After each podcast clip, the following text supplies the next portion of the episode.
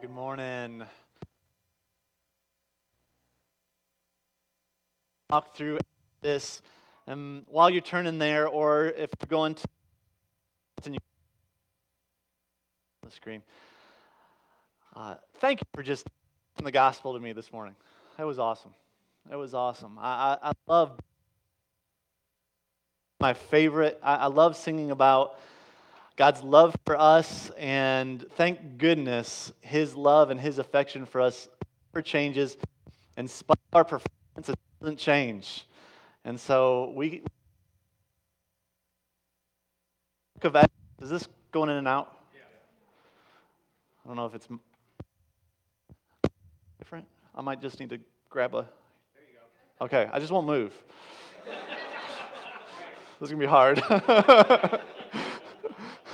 But what I was trying to say before we got derailed there is really this book of Exodus is just so much. There's so many times I'm reminded over and over that God's faithfulness does not depend upon our performance.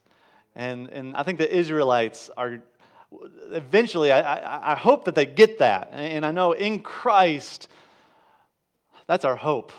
That's our hope. And so today, as we are in the midst of the plagues, it's a weird plague too. We're talking about frogs today. My hope is that we would see God's faithfulness and that we would become more reliant upon Him. And so we're in these plagues, and just as a reminder, if you haven't been with us, these plagues, there's multiple reasons for them. There's multiple purposes that God has for these plagues. There's the obvious purpose of God moving Pharaoh to let the Israelites go from slavery in Egypt so that they can go and worship Him and serve Him. And so we've got this whole theme of redemption that's going on throughout the book of Exodus. But also beyond that, you also see that God is making Himself known. He's making His name known. Over and over we see this so that the Israelites and the Egyptians, and so really the rest of the world would know that I am God. He says that over and over and over. And so we see His faithfulness here. We see Him keeping His covenant promises. He's making that character, part of His name, known, that He is faithful. The promise that He made to Abraham to take His people out of Egypt, take this family out of Egypt and take them to the promised land. He's going to fulfill that promise. Also, we see His justice here. God is showing everyone His justice as He's bringing judgment down on the Egyptians and upon also the Egyptian gods. And we're going to see that again today. And so in Moses' first encounter with Pharaoh, if you remember this, he comes and God gives him a sign of the staff of God. Aaron puts it down and it becomes a snake, right? Well, these Egyptian magicians are able to do the same thing through their dark arts, or maybe it's a sleight of hand, we don't know. But what was significant about that is the staff of God swallows up the magicians' staffs. And that was really a foreshadowing of all these plagues that are coming. And ultimately they culminate with the Egyptian army being swallowed up in the Red Sea. And so today, actually, going back to a couple of weeks ago with the first plague of blood, the Nile River turns to blood. And what we see there is that God is really showing His sovereignty over the gods of the Nile. And the Egyptians end up getting swallowed up by this blood. Well, today they're going to get swallowed up by some frogs as God says this plague. Let me get a different mic. Where's the handheld mic? Do you still have it? Perry's got it.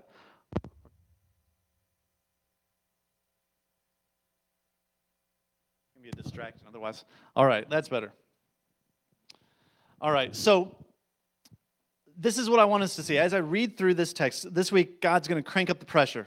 Okay, so last week or 2 weeks ago when we were talking about the plague of the Nile turning into blood, that was annoying. Well, this one's even more annoying. Okay, so He cranks up the pressure. Egypt's going to be swallowed up by these frogs. And obviously, this is unusual. Once again, this is God showing His sovereignty over the Egyptian gods. We're going to see that. Also, what I want you to see, and I want you to pay special attention to, how Pharaoh responds to this plague. And I also want you to think about what God is trying to teach Pharaoh and what God's trying to teach us when Moses asks Pharaoh, "When do you want me to request that God get rid of this plague?" I think that's significant. And then finally, notice once again that Pharaoh's heart just continues to get harder through this process. Let's pray one more time, and then we'll dive into this text. Father, right now, I plead with you, and I cry out to you to do what we cannot do ourselves. I pray that you would soften our hearts, that you would teach us and enlighten our hearts, that we would know the depth of your love towards us and the depth of your faithfulness towards us, and we would have an assurance that would build up in us and create a joy and a obedience and a passion and a boldness to proclaim the good news of Jesus Christ. I pray that we would see your glory in this passage and that it would change us, that your Spirit would change us and mold us and renew our confidence in you and remind us of who you are and what you've done for us. And we would walk out of here with just beaming with joy because of who you are and what you've done. And that would carry us through the difficult times and the challenges of our lives. I pray for those in this room right now who are just feeling overwhelmed and burdened by life and by their own frustrating sins that hang on, and just the world that we live in, the brokenness that we live in. I pray for them to see your beauty and your glory in this text, and they would be comforted and find peace in you and rest in you. In Jesus' name, amen. All right, let's pick up in chapter 8, starting in verse 1. Then the Lord said to Moses, "Go into Pharaoh and to say to him, 'Thus says the Lord, let my people go, that they may serve me. But if you refuse to let them go, behold, I will plague all your country with frogs.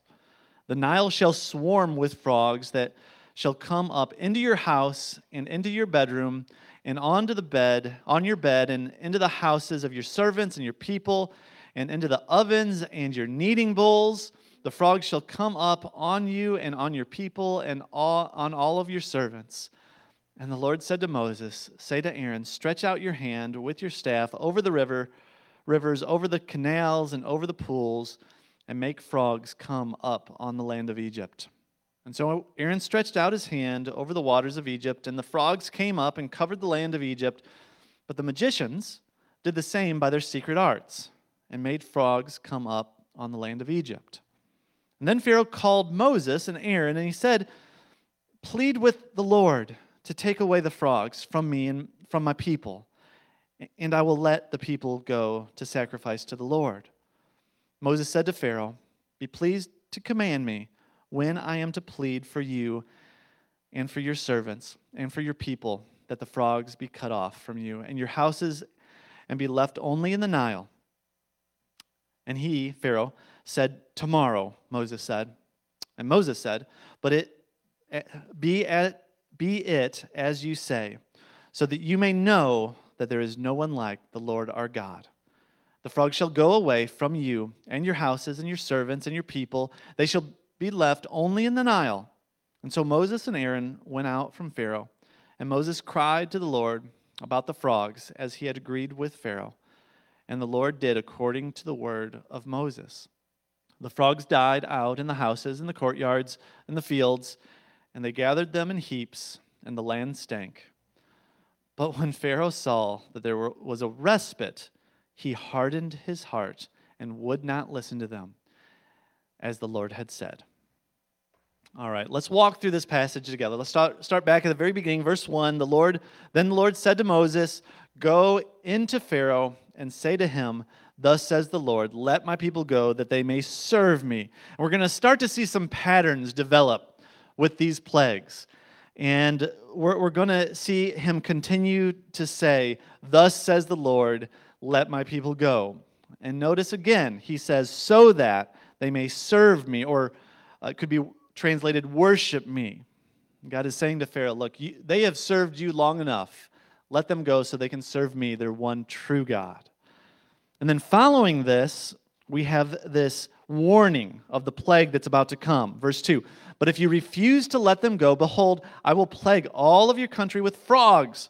The Nile shall swarm with frogs that shall come up into your house and your bedroom and on your bed and into the house of your servants and your people and into your ovens and your kneading bowls. The frogs shall come up upon you and on your people and upon your servants. I mean, just imagine this. Ugh. How awful this plague would be. I mean, if you're in Egypt, you're probably still trying to wash the blood out of your clothes, right? From the last plague. It was disgusting. And now here, you hear this growing chorus of croaking frogs hopping closer and closer to you. It's kind of interesting. The Hebrew word here for frogs, they didn't actually have a word for frogs. They probably didn't even know what a frog was until they came into Egypt and they saw the Nile. And so the word here for frog means croaker. That's what it means. And so it's all these croakers are coming, and there's this plague of croakers in Hebrews. Swarms of croakers everywhere. And so if you're in Egypt, I mean, you run into your house thinking, okay, I'm going to get away from the frogs. You close the door, you think you've escaped, and nope, they've already gotten into your house. And they're everywhere. They're in your bedroom. I mean, imagine waking up in the middle of the night trying to go to the restroom. I mean, you might, like we joke about walking on a Lego, right? Can you imagine stepping on a frog and feeling the guts between your toes? Ugh. I mean, and you can't even get, and their beds, it's not like their beds were raised back then. They slept on the floor on a mat. And so the frogs are in your bed. They're everywhere. I mean, they're in your dishes. And I mean, I like frog legs and all. It tastes like chicken, right? But I mean, I don't want them in my bread. Okay, they're everywhere. It would be hard to sleep. You're probably not eating well. I mean, this is really annoying, okay? We thought the last plague was annoying. This one is even worse. And the noise, I mean, imagine the noise. I mean, if you've gone camping or you've slept outside and they're around a pond, one frog can be loud. Can you imagine frogs everywhere? The noise would be unbearable. Now, some people, they try to argue that these plagues can be explained away with, like, natural phenomenon. Right? That it's like they argue that, oh yeah, this is actually, if you look up the plagues, it's not hard to find on Google like all these explanations. And so they start with, okay, the Red Sea, like silt, red silt came up, or some kind of red algae contaminated the water and killed the fish, and the frogs, because of that, they leapt out of the Nile because they didn't want to die, but it doesn't explain the amount of frogs or the timing of all this, or it doesn't really accord to the biblical narrative, really, if you think about it. I mean, the ridiculous number of frogs, and they didn't just escape from the Nile, according to the Bible, according to this passage. And they didn't stay close to the Nile. They went everywhere, okay? So that doesn't make sense that this was just some kind of natural phenomenon. I mean, this would have been miserable. Frogs swarming is the word. And it's interesting, that word swarming is the same word that's used back in chapter 1, verse 7. But the people of Israel were fruitful and increasing greatly, and they multiplied, and they grew exceedingly strong, so that the land was filled or swarming with them. And if you recall, that is the reason that Pharaoh tried to lower their fertility rate, right, by killing the firstborn and also, or the babies. And then he also eventually just put them into slavery, is because they were swarming all around. And so now they're getting swarmed by something much worse than the Israelites, these frogs.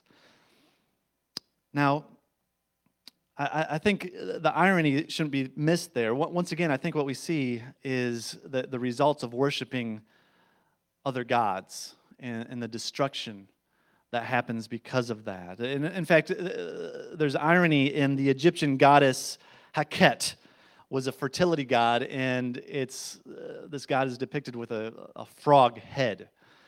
And so this fertility god, and God is saying, look, I have sovereignty. I am way more powerful than these fake gods that you're worshiping in. They only lead to disaster. And we come to verse 5, and the Lord says to Moses, say to Aaron, stretch out your hand with your staff. And again, this is the staff of God. It's going to continue to show up. Put it over the rivers and the canals and the pools and make the frogs come up on the land of Egypt. And notice the frogs are not just coming out of the Nile, they're coming out of everywhere.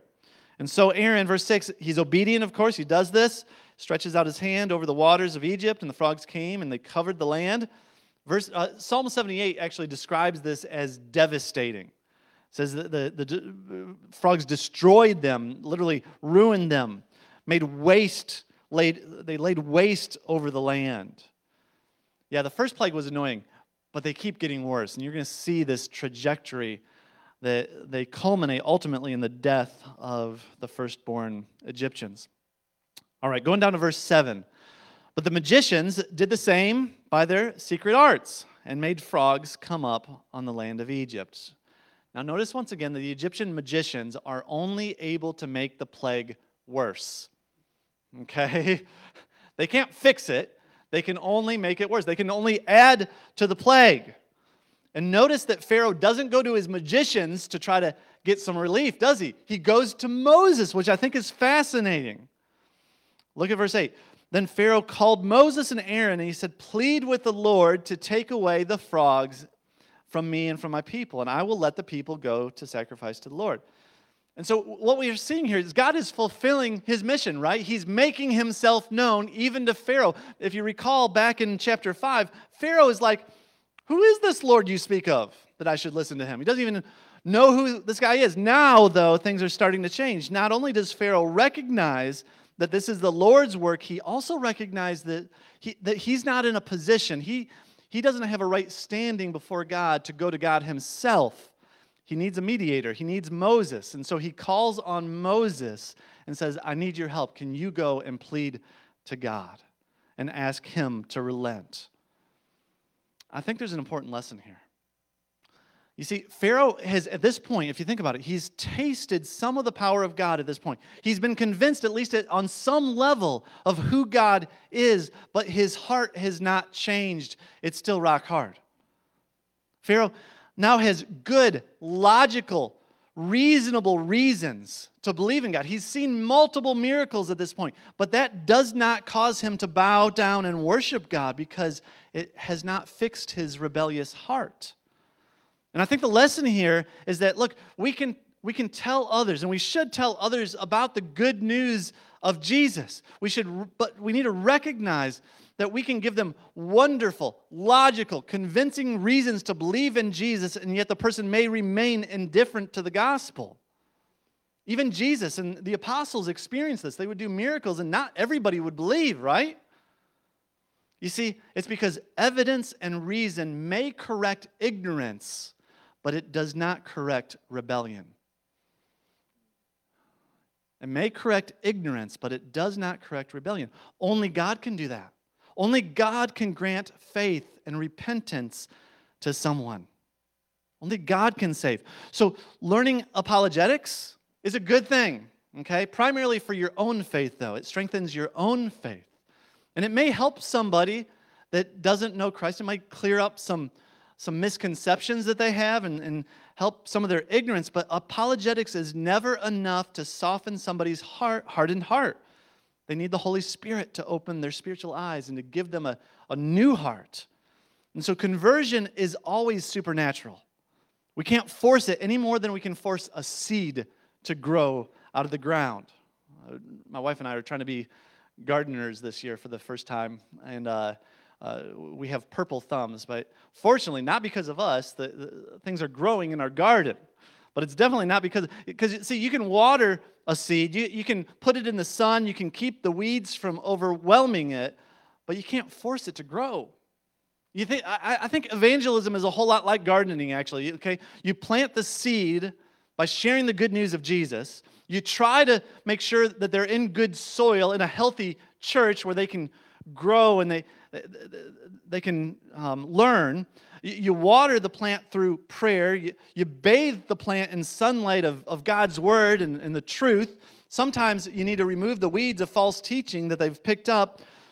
But then you just need to rest in Christ's work and trust God to do what you cannot do, create new life. We can't do that. Here in Exodus, Pharaoh may be getting smarter. Okay, he's a little bit less ignorant about God.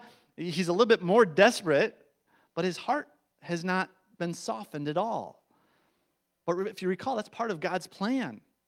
In this story, that's part of God's plan. I think it's interesting here how Moses responds to Pharaoh.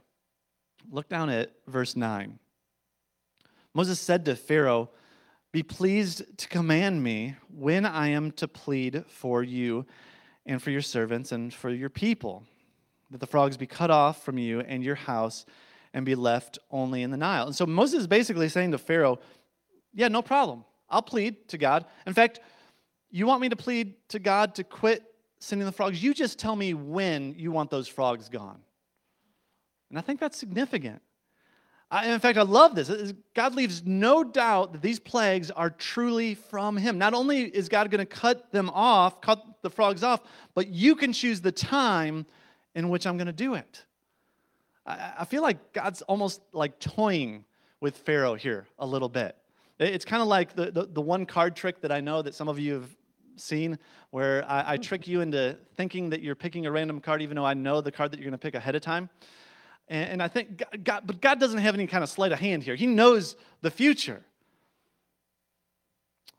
And so he knows Pharaoh better than Pharaoh even knows Pharaoh. And we get down to verse 10, and he says, this is really interesting too. Pharaoh says, tomorrow. Okay, so Moses says, okay, when do you want him gone? Pharaoh says, tomorrow. And Moses says, okay, be it as you say, so that you may know that there is no one like the Lord our God. So you see there, Moses is telling Pharaoh, this is the purpose. This is why I'm giving you the option of when it's going to happen, so that you can know that there's no other God like him. The frogs shall go away from you and your houses and your servants and your people. They shall be left only in the Nile. Now, some of you are probably asking, okay, why in the world does he say tomorrow? Why doesn't he say like today? Okay, I want them gone now. Well, to be honest, we don't know. Okay, the text doesn't really say. Perhaps we're only getting part of the conversation here, and maybe in Moses, when he asks him to give Pharaoh a day, maybe the first opportunity is tomorrow. Okay, maybe the way that he phrased it. And I think that's probably what's going on. That makes the most logical sense, that Pharaoh is saying, okay, I want them gone as soon as possible. If tomorrow is the first day that they can be gone, make it tomorrow.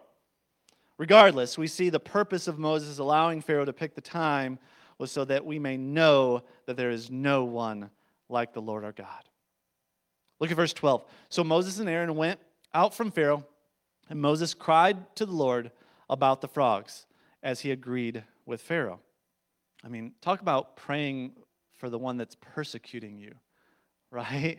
This is a good example of that. But I think the real lesson here, though, is that, okay, worldly power means very little, but humble, dependent prayer. Somebody who's got a humble, dependent heart should expect great things from God.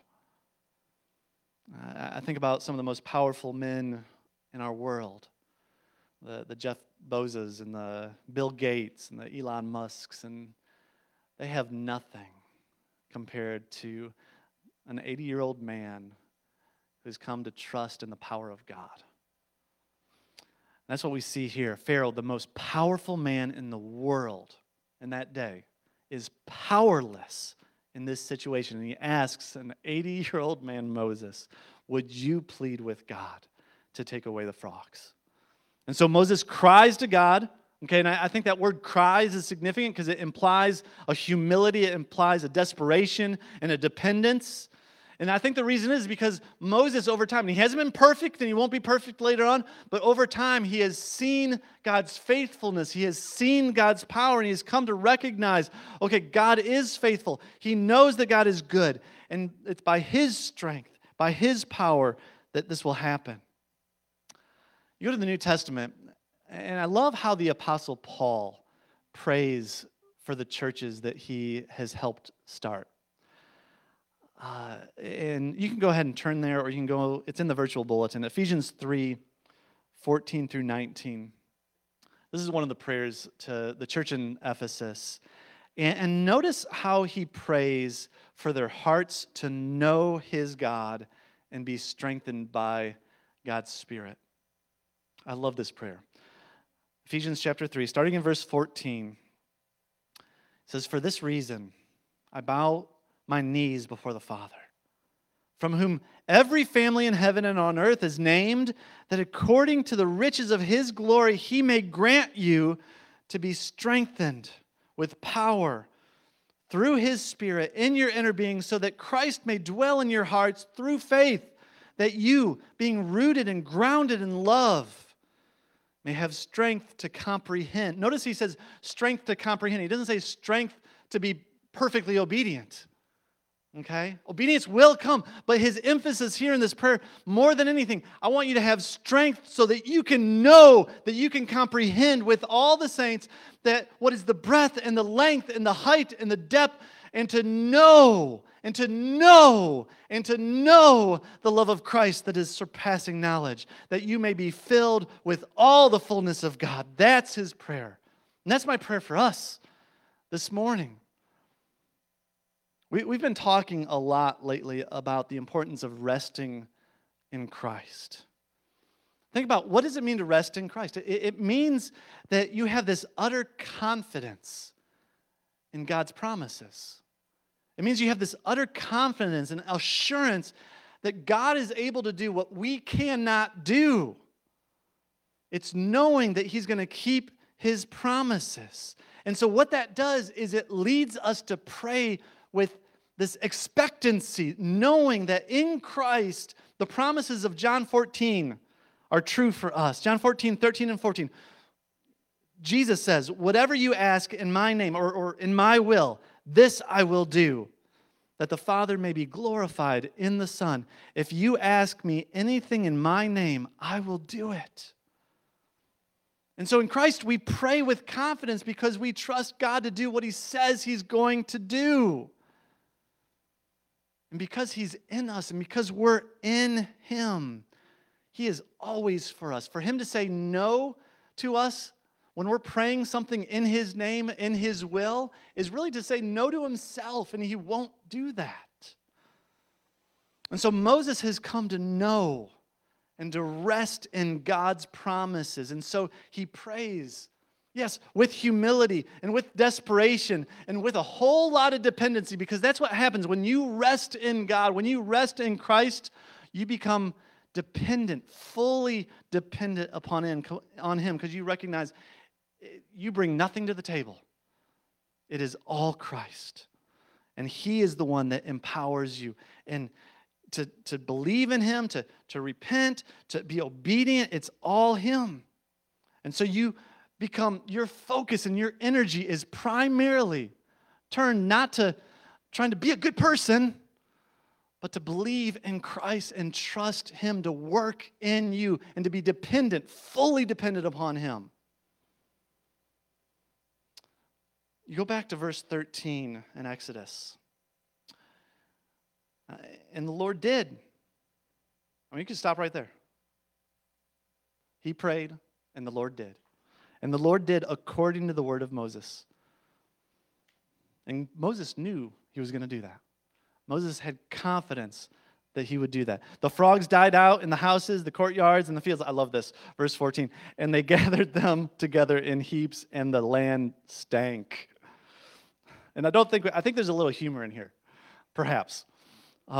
There's definitely irony. Okay, you remember earlier the Israelites were said to have stank in the eyes of the Egyptians. Well, now the Egyptians know what real stank is, as these heaps of frogs are decaying all around them. And then verse 15, once again, we see the heart of Pharaoh.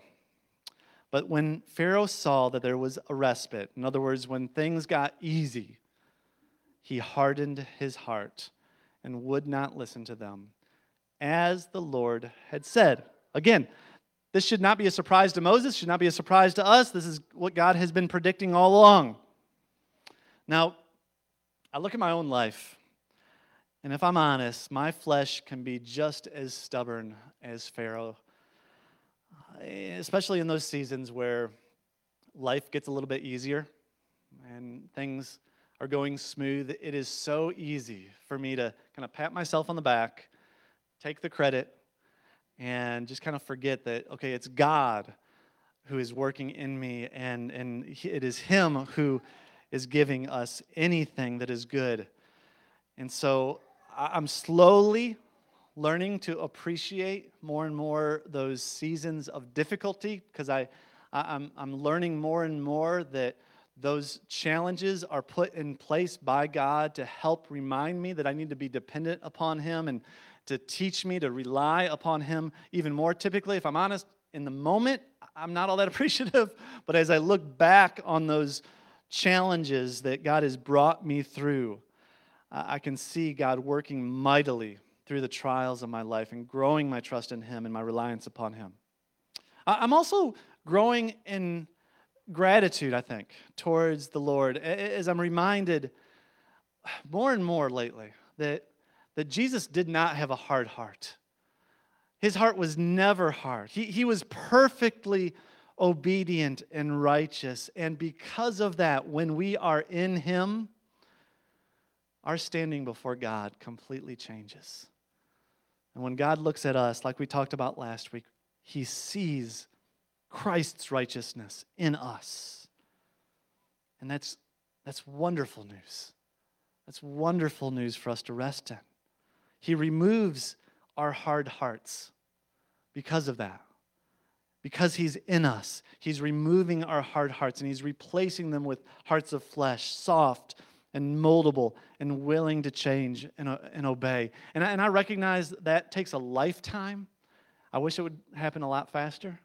I recognize it takes a lifetime, but we ought to have the same confidence that we have in prayer, that God is also sanctifying us, that He is doing the work, and He is working in us, and He will change us and mold us into His image. We ought to be able to agree with the promise that we see in 2 Corinthians 3:18, that He is forming us into His image, one degree of glory to another.